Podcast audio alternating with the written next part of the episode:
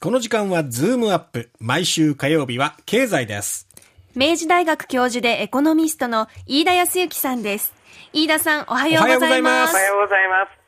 す。さて、今日は出産後の、まあ、女性に対して保険料の免除延長へというところで、出産の、まあ、産前産後の女性を対象に納付を免除している期間を延長する方向で検討に入ったということなんですけども、このあたりの出産に対する公的支援について、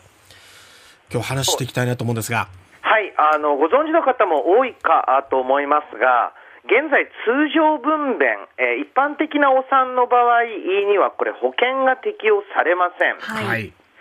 えー本来であれば、あこの大元の部分うんというのを直さなければ、あ考え直さなければいけないんですけれども、ええまあ、そこを避けるために、いまあ、ちょっとした修正で済ませるようにしたという感じだと思うんですね。で現在も行われている、うまあ、免除の一部拡大で、まあ、言葉はあれですけど、お茶を濁すうという印象を強く受けましたね。うん。で、えー、もともとおこの、えー保険というふうに名前がついている。えで、えー保険というのは、そのおリスク要因が発生する、うそして保険金を受け取る人と、そうでない人おというのがええ、ある程度ランダムに決まるうから保険っていうふうに呼べるんですね。えうん。これ一番わかりやすいのは自動車保険かもしれませんけれども、はい。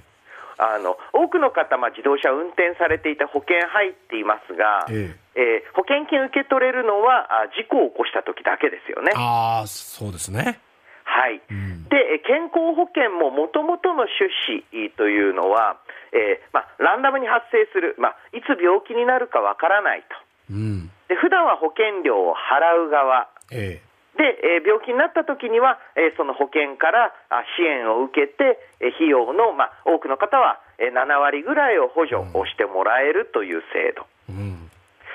で、えーかつてえーはですね、えーまあ、多くの方が、あまた多くの家庭が、えー出産を経験する、まあ、ということで、えーあまりその、えー分娩、えー出産というのが保険に馴染まないというふうに考えられてたんですね。しかし、ええ。よくよく考えてみますと、ええ。ある程度ご高齢になると、ほぼ皆さん、何らかの形では病気かあの病院にかかられてると思います。えすると、ちょっとですね、えー今やこのお日本のお医療関連の保険というのは、公的保険というのが、ええちょっと保険という意味合いから、えうん。だんだんとお高齢者の所得支援という、えー第2の年金に変わってきてしまってるんですね。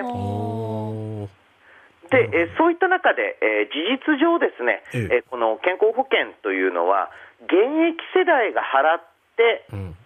えー多くのケースですと、高齢者世帯が受け取るうという構造になっています。うん、確かに。で、そういった中で、まあ、今回のお措置ですと、はいえーまあ、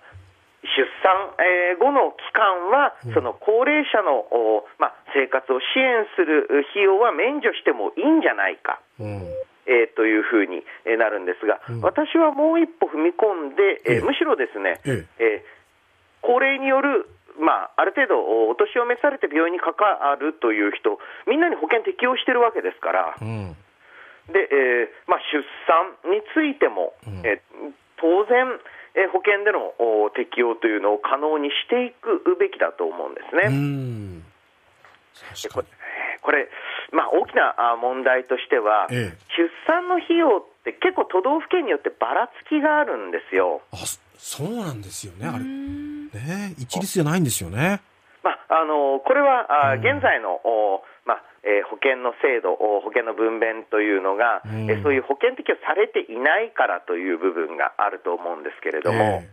やはりあの比較的、まあ、地価が高いところ、えうんうん。えーは高く、うん。そうでないところは、まあ、あの抑えめにというう費用になってるんですけれども、えだからこそですね、えーまあ、国からの一時金というのを増やしても、ええ。それでもう十分、現時点で事実上、通常分娩無償化されてますよとこういう地域と、いいや、このし一時金じゃカバーしきれませんっていう地域が出てしまう。えそういった部分から考えても、この出産の保険適用によって、ある程度のばらつきがあったとしても、おまあ、多くの人が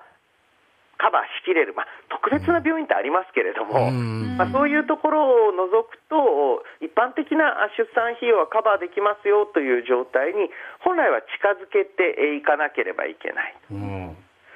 やはりですね、ここのおやはり、いまあ、保険の壁というのをどう超えるのか、あ議論が必要だと思います。うん。まあ、あの当然ながらあの通常分娩はあの病気ではないから保険適用じゃないっていう考え方になるんですけれども、えうん現在の状況で、えー確かもちろん病気ではないんですけれども、うんえー医療行為を必要とする事態になった、状況になったという観点から、ええちょっとこれ、保険の問題、考え直していく必要あると思うんですよね。うん、そうですね。うん。えーこれに限らず、うどうもですね最近出てくるう出産えー支援関連というのが、はい。なんか掛け声は異次元のっていう う話なんですけれども、え割と小さいなと、あ何か制度の根本をいじる感じにはならないなとうん。うん。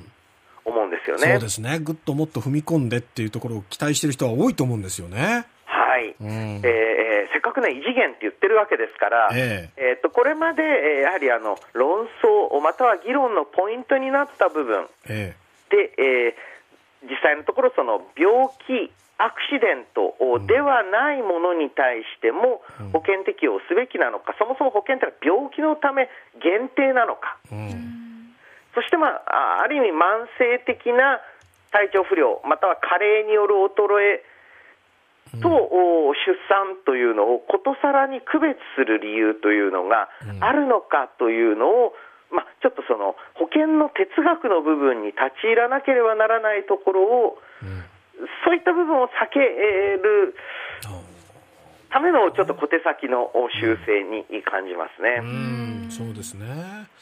あとやっぱりその出産自体の費用と、あとはそこに対するこうどんな病院に行くのか産婦人科に行くのかによって、まあ、豪華なところもあったり、ええまあ、簡素なところもあったりっていう、うんうん。そこをこう分けてやっぱり支援っていうのを考えていかないといけないのかなと思いますよね。そうですね、うん。あの例えばまあこれはあの通常の医療でもある、うえわけですが、個室代、はい。部屋代等、うん。こういったものをうんについて、まあやはりあの地域差あうんと、あとあの病院による差ですね、公家病院と。うんええそういったところでえー凸凹が出てしまいますが、それ以外の部分についてえーは、やはりえーしっかりとした形で保険適用していくという方向性も議論していく必要あると思いますね。うん、そうですね。本当にあの看板はすごく立派な看板を掲げたんでね。本当にそこに応えていただきたいですね。そうなんです。あの、既存の、うん。なんと言いますか、えー制度っていうのをちょっとよく。まあ、これもあの、全く必要ないとは私は思わないんですけれども、えーせっかく看板掲げたんですから、うん。その制度おというのの基本哲学に当たる部分について、うんせめて議論をするっていう姿勢えーで臨んでほしいですよね。そうですね。それによって我々も、あ、本気でやろうとしてるんだなっていうのがすごく伝わってくると思うんですよね。はいはいええわかりました。飯田さん、ありがとうございました。ありがとうございました。ズームアップ、明治大学教授でエコノミストの飯田康之さんに話を聞きました。